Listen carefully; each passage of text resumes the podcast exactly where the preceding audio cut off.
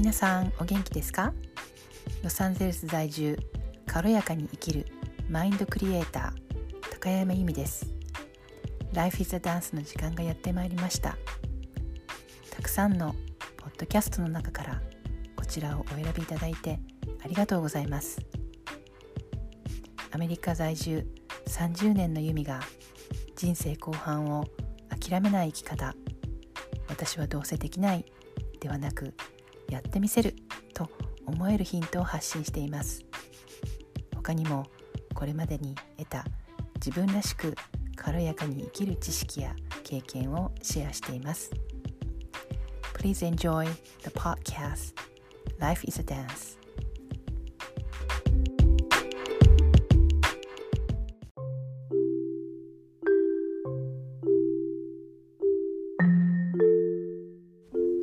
お知らせです。ただいまワンオペでビジネスもできる私の充電法というテープをプレゼント中です。こちらはもちろん無料になっています。パワフルなヒプノセラピーとリラックス効果が絶大な瞑想を掛け合わせた自分をリチャージできる自慢作です。興味あるという方は是非私にメールかまたは DM をしてください。お待ちしています。皆さんお元気ですか？今日のテーマはてっちゃんの夢ですてっちゃんっていうのは私の小学校の時の男友達の名前なんですけれども多分56年生の時だったと思うんですが、えー、仲が良かったんですよね。で彼はどんな子だったかっていうと見かけはねすごく背も高くておしゃれで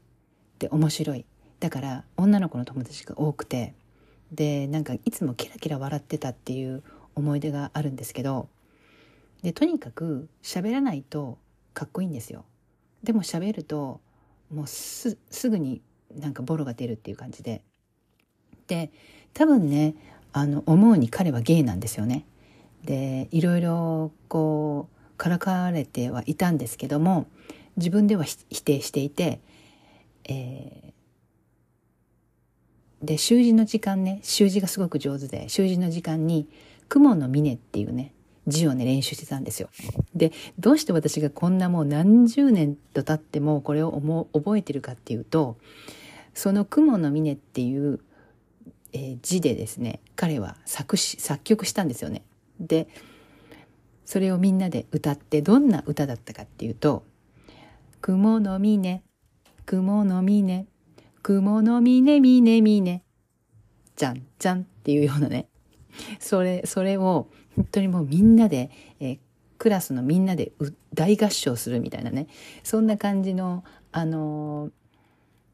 あの子だったんですよ。でもうとにかく女の子の中で大人気で「てっちゃんてっちゃん」って言われててで覚えてるのは男友達が一人いたっていうのは覚えてます。それで彼はもう大の宝塚ファンで宝塚って皆さんご存知ですかね？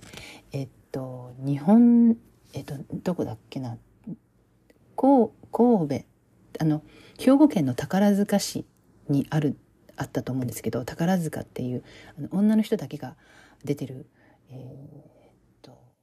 舞台でね私は見たことないんですけどもう宝塚ファンの人はもう結構たくさん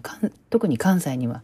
いらして、うん、もう何度も何度も見に行くっていう人がいるっていうのはね私はあの知ってました。ででかてっちゃんも大の宝塚ファンでで中学の時とかね黒カバンにうんと、その時の大スターってちょっと覚えてないんですけど例えば大地私が知ってる人で言えば大地真央とかね。で大その革のカバンに白いペンで「大地真央」ってね 書いてんですよ。それも、まあ、1人じゃなくて3人ぐらい。例えば「なんとかのぞみ」とかね。なんかそういうような宝塚の人の名前をあの達筆な習字が得意なんで達筆な字でね。あの書いてたっていうのを覚えてますね。であとはあのその当時透明な下敷きが流行っててでその透明な下敷きの中にその宝塚のその大スターですよね。もう衣装を着てでも顔もバッチリメイク濃いメイクをねしてるププロマイえプなんでなんて言うんでしたっけ？プロマイド？あのそのその人たちの写真をもうぎっしりあの貼って入れてたっていうかあの入れてたんですよね下敷きの中に。でそれをすごく覚えてます。それであのあんまり勉強が得意じゃなくていつもね残ってね補習補習授業に行ってたんですよね。うん、ででそれでえー、っと中学あそうそう中学を卒業したらてっちゃんは確か高校には行かなかったんです。もう勉強嫌いだったから。でそこから私はてっちゃんがどうなったかっていうのを分からなくなってしまっててでそれからねまあ多分10年とか経ってから20だから、えー、10年も経ってないのか15で卒業してまあ多分56年かな？あぐらい経って地下鉄でね私電車待ってたら「高山」ってね呼ぶ声がねしたんですよ。そしたら振りむ振り向いたらてっちゃんがそこに立ってたんですよ。それでであのなんかこう昔話に花が咲いていろいろこう話しててでてっちゃんが「高山いつも算数教えてくれてありがとうな」って言ったんですよ。ででそういえば私てっちゃんがあまりにも算数ができなさすぎてあの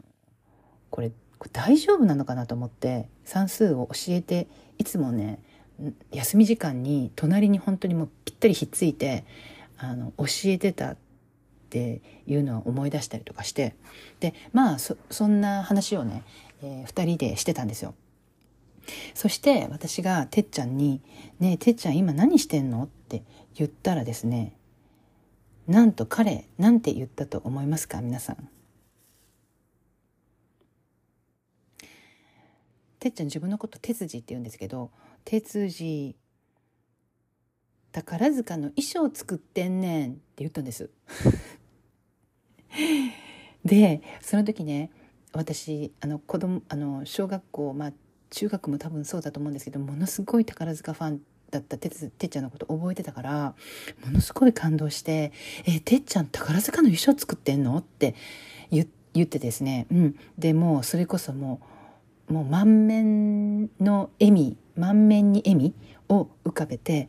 彼はもう本当にもうこう proud of himself って感じでもうあの自信満々ですごくあの幸せっていう感じでねあの宝塚の衣装作ってるよって言ってくれてでそれをねちょっと今日はんなぜかてっちゃんのことを思い出して皆さんにシェアしたいなと思って話をしてるんですけれども、うん、でやっぱりすごくこの何て言うのかな夢というかもう大好きすぎてたまらないからやってしまうみたいな、うん、ところそういうところが大好きででやりたいとね思ったことがあったらやっぱりやってみるのがいいんじゃないっていうね話をしたかったんです。で、うん、諦めるの早い人多いなと思って、うん、なんか失敗するのが怖いとかあとは、うん、もう遅いよとかってね思ってしまう人って本当にたくさんいると思うんですよ。だから、うん、諦め諦めずにねうん、本当にこう好き好きでやりたいとかって、うん、昔はやりたいと思ったけどももういいわみたいな風に思ってる方いたらね、えー、ちょっと私の話を思い出して、えー、やってみてほしいなと思います。うん、あなたは何から始めますか？